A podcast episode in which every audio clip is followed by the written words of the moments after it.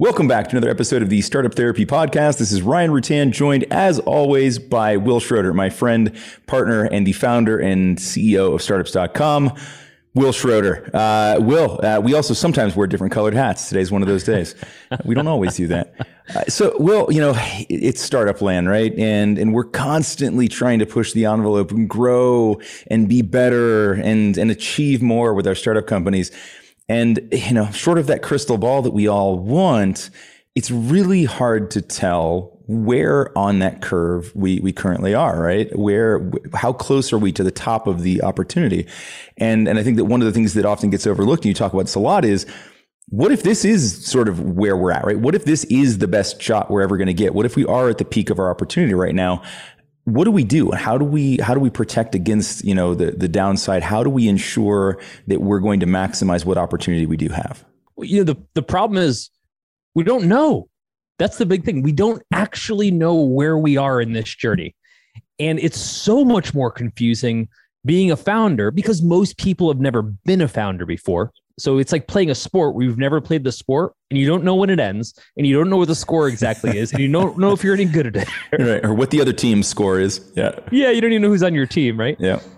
And so I think what happens is folks get into this at any stage in their career, but it's just definitely prevalent early in our careers. And we say things are going well now. They're going to go well forever. Right. This is the beginning. this is the new normal. Yeah, careers kind of typically look like this. We start in grade school, and each year, if we're doing something reasonably right, we move on to the next grade. It's a very progressive life we're used to. And then we graduate, maybe go to college, and then the same thing. And we, and we progress, then we go to a low paying job and eventually wind up with a high paying job. Our expectation for how life works is generally that we'll start small, and over time, if we do what we're supposed to, it'll just get bigger. Then we start a startup. all those rules rules go out the window. Out yep. the window. Yeah, yeah. And all of a sudden, we're in this position where number one, we're not getting paid at all. Number two, we have no concept for whether we're moving forward or backward. And on any given day, sometimes we're doing both.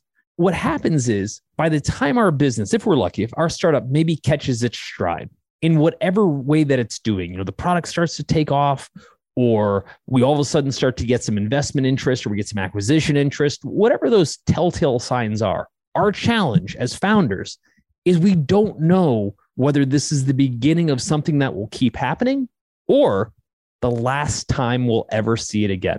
So I think today that's what we'll talk about. Today we'll talk about am I at the beginning, am I at the end, but more specifically, how do I treat it? What do I do with with what that little bit of success might look like and how do I frame it? Because I think if we don't have a frame of reference for how to look at startup success, we're in a really tough spot and we have a lot of chances to really screw this up. So I think we should dig in. All right. So before we get into this next topic, I just want to let you know what we talk about here is like 1% of the conversation. You know, really, this conversation is going on all day long online at groups.startups.com, where Ryan and I pretty much talk endlessly with founders about every one of these topics. So, if by the end of this discussion you like the topic and you want to dig into it a little bit more with Ryan and I, just head to groups.startups.com and we'll pick it up from there. Yeah, I think so too. And I think the the important thing to, to carry through this entire conversation today is that there are some things we can't see the future, right? There's nothing that we can do to predict whether this is the peak and we should do something about it now or whether this is, you know, 10% of the way there or 1% of the way there and there's all this opportunity in front of us. But the point is, there are things that we can do at each of those phases without knowing what the future looks like that will limit our downside and, and be beneficial to us as the founders, right? Uh, they're totally not obvious, right? To your point, Will, we never really know the score right? It's so hard to understand where we are in all of this. Uh, so let's let's hand out some some tools and some frameworks today for how we can kind of protect ourselves at wherever we are in the startup, right? Knowing that we don't know, how do we take care of ourselves as founders? You bet. And so let's use a story of a founder that I talked to a couple weeks ago. This is an actual founder. He's a, he's a listener. Uh, he's awesome, but it'll remain nameless, and we'll anonymize him all the same. Uh, if, if you if you recognize this conversation, then then great. But short of that, if you're uh, listening now, Bob, we're not talking about you. I mean, yeah, yeah, exactly. And so, 25 year old founder, amazing founder, got into a business uh, a few years back, uh, actually raised friends and family, so no, no institutional capital. And the business started to take off. It is not an eight figure, it is now a nine figure. All right. So it's moving. So we were talking 100 million plus. And uh, business is taking off, doing incredibly well, scaling like crazy. And he's thinking to himself, where am I in this journey? Is this the peak? Is this is this where I peak and this is as good as it gets? I'm getting people that want to invest. I'm getting people that want to buy me out. Should I sell now? But what if I sell too early? What happens then? Right? Again, am, am I my peak? Is this the right time to take money off the table? And then the other side, if everything fails here, I can just restart, right? And just do this again. Like that's the way this works. I, you know, I, I grow, and if I did it once and I'm 25, I can do it at least five more times, right? So I'll just keep doing it until I get the version that I like. Right. That was certainly how I did it in my career. I thought about it, didn't work out exactly like that. And so, in looking at how he'd evaluate his career, and by proxy, how a lot of other founders that are listening would evaluate where they're at. Let's talk about three different stages or three different questions that we have. The first one being that moment where we strike lightning, where all of a sudden all the pieces start working. It's it's that movie moment in every awesome movie, whether it's Wall Street or Wolf of Wall Street, where the main character goes from broke to like starting becoming really rich, and there's the montage scene of them yep, buying all this stuff. Yeah, the spending spree montage. Yeah, always, always. I mean, it's great because we've got this sense that that's that's where it's going to keep on going, right? And so, at that moment, all of the signs point us in a way that's probably not conceivable long term I'll give you an example that we talked about Clubhouse, right? Clubhouse, the audio social network that launched how long ago? Was that two years ago? Maybe longer? Not, not that long ago. Uh, yeah, no, I mean, it, it, it, was really kind of in everybody's mouth about uh, 18 months, uh, two years, 18 months ago, right? And then, uh, yeah, well, you go and then there. not right and then not right yeah and then not but in, in listen not a knock on clubhouse just pointing because very few companies have this meteoric of a rise they go from totally obscure to literally everywhere $4 billion funding valuation in record time, which again is hard to do. I'm not taking anything away from.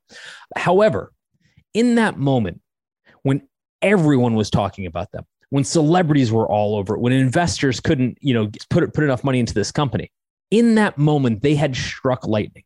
What they don't know is this the beginning of our social network or is this the peak of our social network?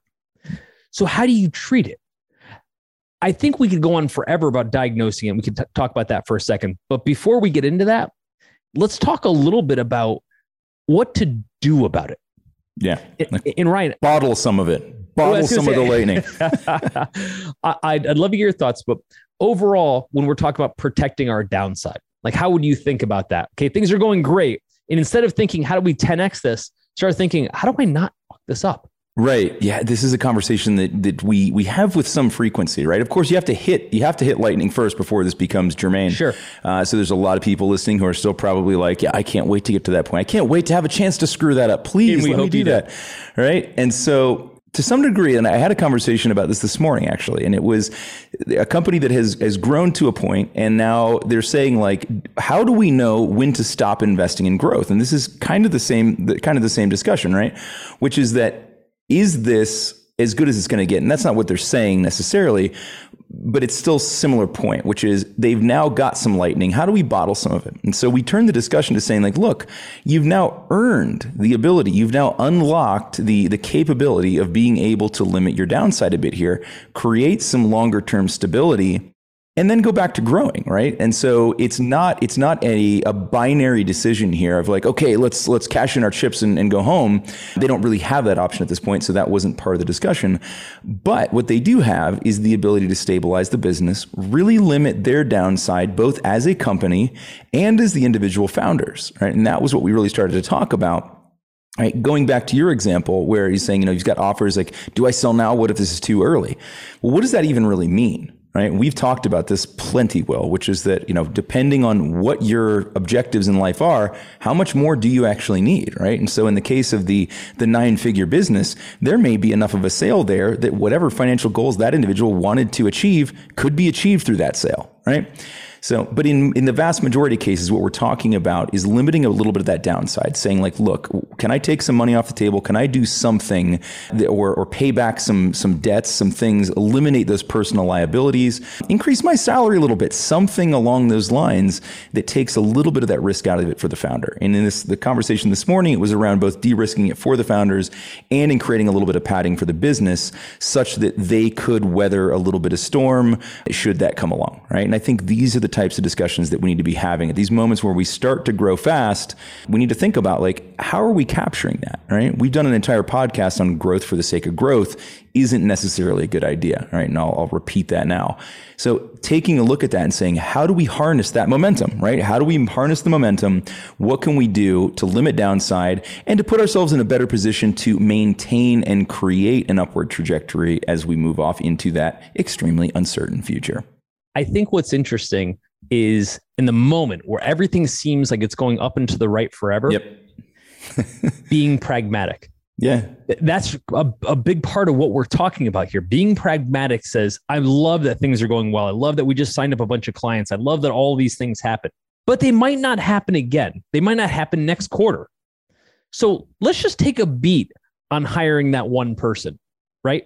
Let's make sure we don't overlook the fact that people want to invest in this company because if things don't keep going the way they are going now, there may not be that opportunity again, or certainly maybe not at the valuation we're getting it at.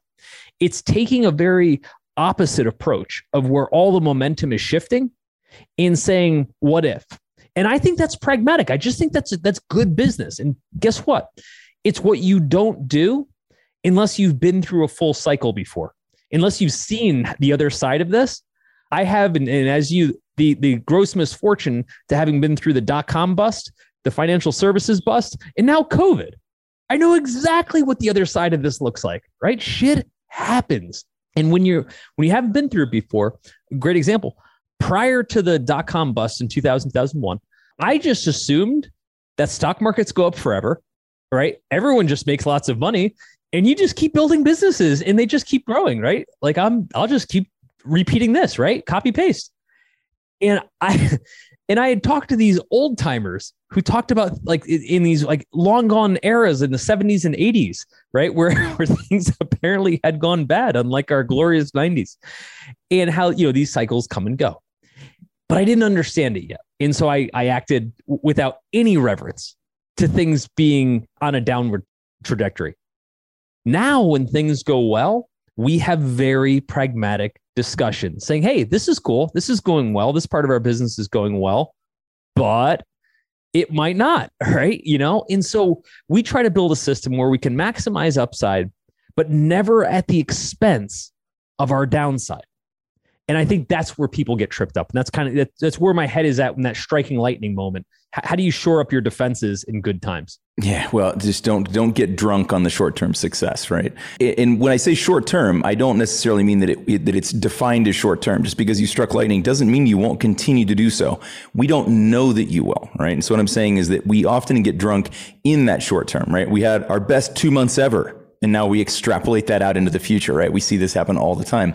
All of a sudden, the financial projections change and like, hey, let's just take our best two months ever and pretend that those will exist forever. Right? You can't do that, right? It changes your thinking, changes your planning, and lots. In, in fact, it's funny, but it's one of the, the the best ways to ensure that you won't continue that success, right? Is to absolutely start to change up everything that got you there in the first place. So yeah, no, I think the struck lightning moment is a really important one. And as you said, that comes in a lot of different forms, right? It could just be that, hey, we're no longer hemorrhaging cash. You know, we've crossed over into some level of profitability, which may not feel like striking lightning, but you're at least no longer weathering a storm at that point, right? Now you're like, okay, relatively smooth sailing. It'll be like this forever, right? So now we don't have to worry about all those challenges we had in the past. False. That storm can turn right back around and, and come full on again, right? So these things, unless you haven't seen it, go the other way. Yes, exactly. Right. You know, by the way, I just want to mention if what we're talking about today sounds like the kind of discussion you wish you were having more often, you actually can. You know, we're online all day, every day, working through exactly these types of topics with founders just like you. So any question you would have, or maybe some problem you just want to work through, we're here and we love this stuff. And we're easy to find. You know, head over to groups.startups.com and let's just start talking. I'll give you another example. This was also within the last couple weeks, totally different founder. Great founder, amazing company had an opportunity to take 20 million off the table in a business that had been around for I think three and a half to four years. Very they've raised very little to no money, so it was real money to them. And he said, and he said, look, as most founders do, he said, it's not that it's an insignificant amount of money. It's not that. It's not not a not enough money kind of thing. He's like, I think it's worth way more. In fact, I think it's worth 10 to 20x more as far as what the value is. And by the way, he might be right. What if? Time right? will tell. And so we launched into this long discussion and this concept of taking money off the table. And I think we've probably done some episodes on this as well. And the net of it was let's say that you take off 5 million and again, I know in startup terms, there's these two camps, right? There's this one camp that's five million isn't shit, and the other camp that's like, you're you out of your goddamn mind, right? So, right, yeah. I'm currently losing four thousand dollars a month every month. You know, yeah, five million I, is all the money in the world, right? I yeah, I, oh, definitely done episodes on that. And so what I said to him was like, look, I was like, let's let's assume it was five million net. We won't even get into taxes or anything like that. It's five million net, and you're in your early 40s and you definitely have the opportunity to go build more. And he said, Well, yeah, but what if this is it? What if it's that 5 million and that's the extent of my career? That's all you've ever done. I was like, Well, let's play that out. Number one, how many professions make $5 million by the time they're 40? Right? None. Right? Professional athlete, professional actor, Wall Street trader. You know, like there's there's like ones of professions where you do that. Okay. So just to be clear, because people lose their mind and they assume because they heard it happening with a bunch of other founders that this happens all the time. Ryan and I are here to tell you yeah, it does not it does happen not. all the time. You only hear it when it does happen. I right. guarantee 99.9% of the time it does not happen. It Does not. Yeah. So statistically, the probability that this will happen to you is almost zero to begin with, here nor there. But the second is, what if you were to take that money off the table? And now for the rest of your life, you go get to bet on other bets, where even if you lose those bets, you still already won at life. Again, protecting my downside first. My downside is do I have safety? And then looking at my upside. Or do a hybrid deal where you take some of the money off the table and you let some of it ride, right? So you, you, keep some equity in the, in the new venture, kind of little lottery ticket, what have you. But I don't have a better, better way to say this. Do not mess with your downside. Do not mess with your downside because at the end of the day, it'll be the only thing you can count on. And I think that's a big part of what we're talking about today is, is how do I lock that down? Yeah, I might have given up some upside. And by all means, you know, upside's great. But the only way to fuck up at all of this, at this whole thing that we do in life here, is to not fix your downside when you had the opportunity. We did a really great episode that, that covers a lot of this, which was the, you know, optimize for the probability of an outcome, not just the size of an outcome. $5 million today, right? I'm, I'm doing a, a, time value of money calculation here. To, you know, finance majors don't get all excited. You're like, I remember this one. No, it's not that. It's about some money versus potentially no money or potentially negative money, right? So two key points here that you're making, Will. One is that there is some certainty, and we're not saying, you know, trade all of your future upside for something today. It's not like, oh, just if you get any opportunity, take it. There's never going to be anything else. It's not what we're saying. We are saying when you have opportunities, leverage them, take advantage of them, do whatever you can to maximize them. Secondarily, as you level up in the business, do everything you can to make sure that you never go back to that previous level again. That's your save point. That's your save point. Don't ever go back. You don't have to restart the entire game all over again because the cost of doing that is massive. We used an example in the discussion this morning talking about how much cash Microsoft carries in their balance sheet, for example. They have three years of cost. That's what they carry. They carry three years of cost in their balance sheet. Why?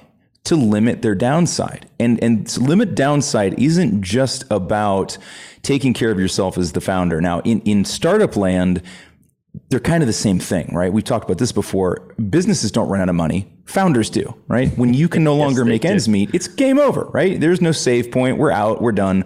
Uh, we got to go home now.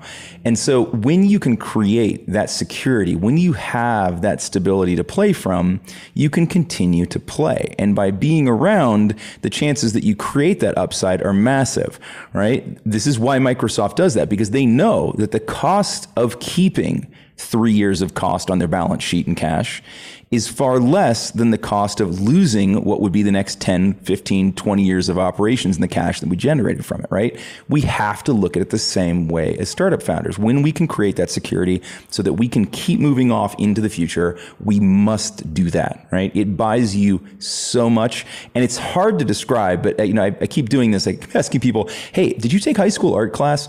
You remember vanishing point, right? Where like it just goes off into like that point where like you can't see infinity. That's where you want your runway to be. You want it to end there. You want it to just not be able to see the end of your runway. Even if it's $1 profit. Yeah, exactly. As long as you can keep going, there's the chance that something else is going to happen. The minute we become susceptible to strong downside turns where it can absolutely end what we're doing, we give up all of that, right? It all yeah, absolutely. away. You know, I think the other side of it is a factor of our age or, or the point we are in life. And where my head is at here is uh, this kind of concept of how much risk do we have going forward. I mentioned two stories of two founders in the last couple of weeks. One was in uh, mid 20s, the other was in his mid 40s. Very, very different points in life on this is this my last shot kind of question. And so let's paint that picture a little bit because I think this is really important. And we'll go through a few of the decades, if you will, that, that folks are likely in, and kind of what their challenges are in assessing their, their risk, if you will, about whether this could be my last shot. In your 20s, the challenge at that point isn't that you don't have all the time in the world to, to fix stuff if you if you do this wrong you do. It's that you have no frame of reference as to where you are on the map.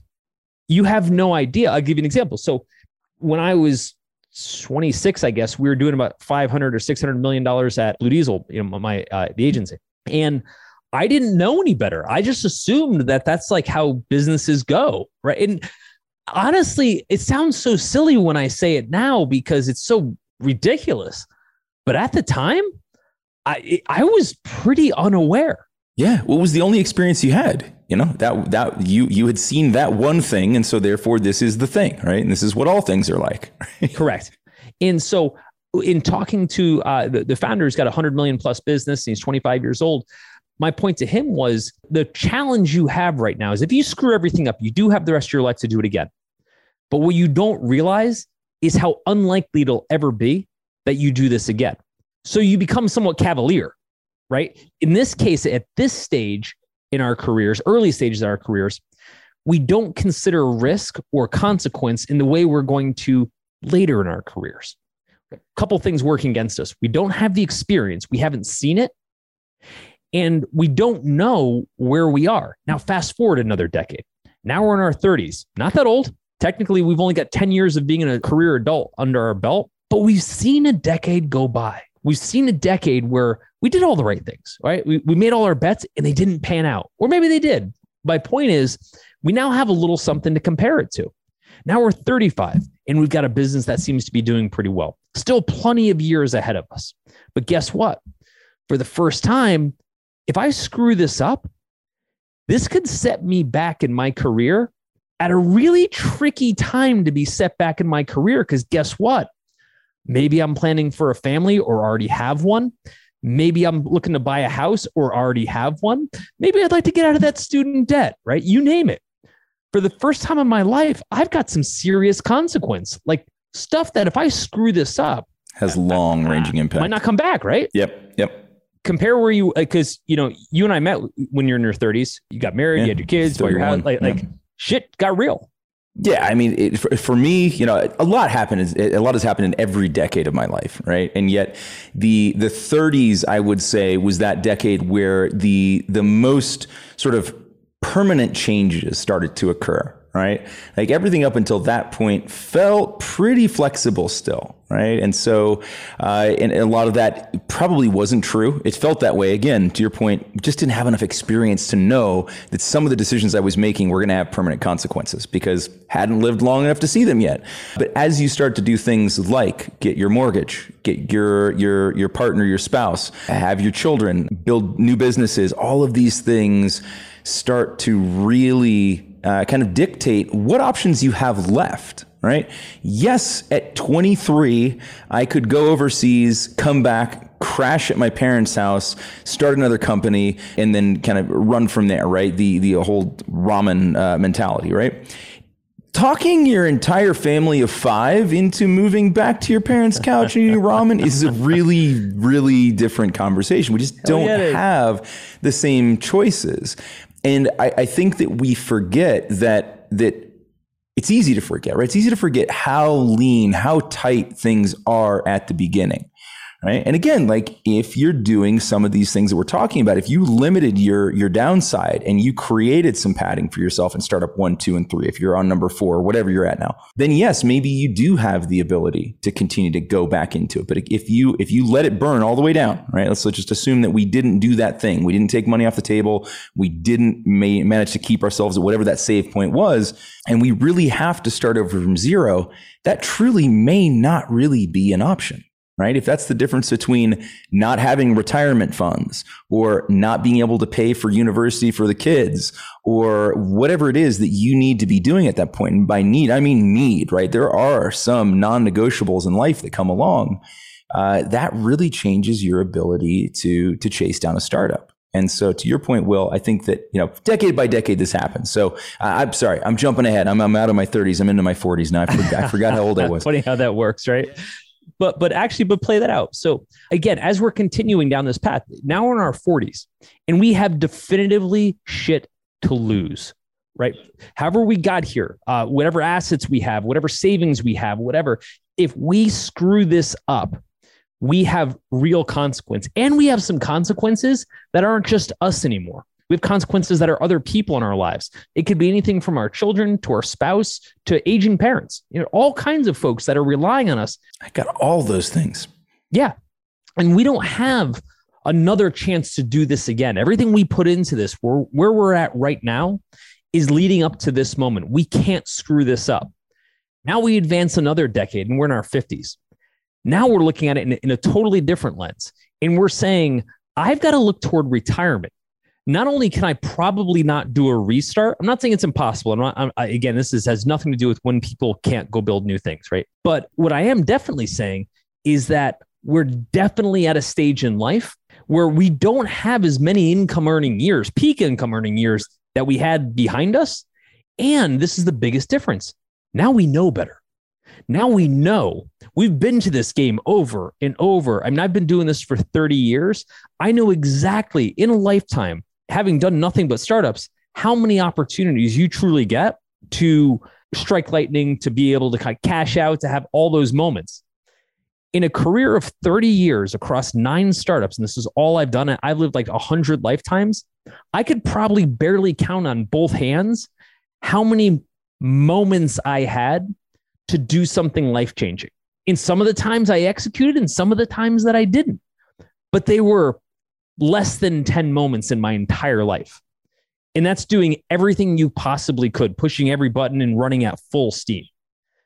Now imagine you don't. And what I mean by that is, Ryan, imagine you've you've been a career person, salary person for 17 years, and this is your first startup, right? This is sort of my point. You have even less of those moments, right? Those kind of total arc in your startup type moments. And so I think for all of these, all of these moments, whether we're talking about striking lightning, right? We're talking about whether we can sell the business, whether it's our last shot at risk.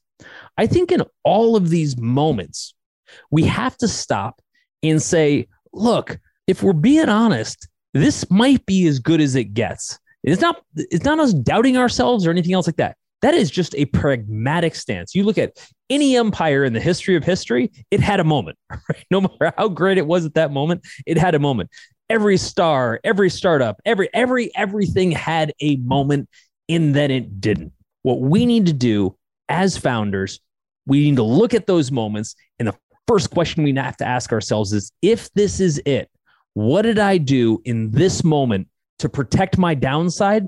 So if it is it, now I look back and say, "Oh shit, I should have missed it." I did it. All right, so that was fun. But let's actually keep this conversation going.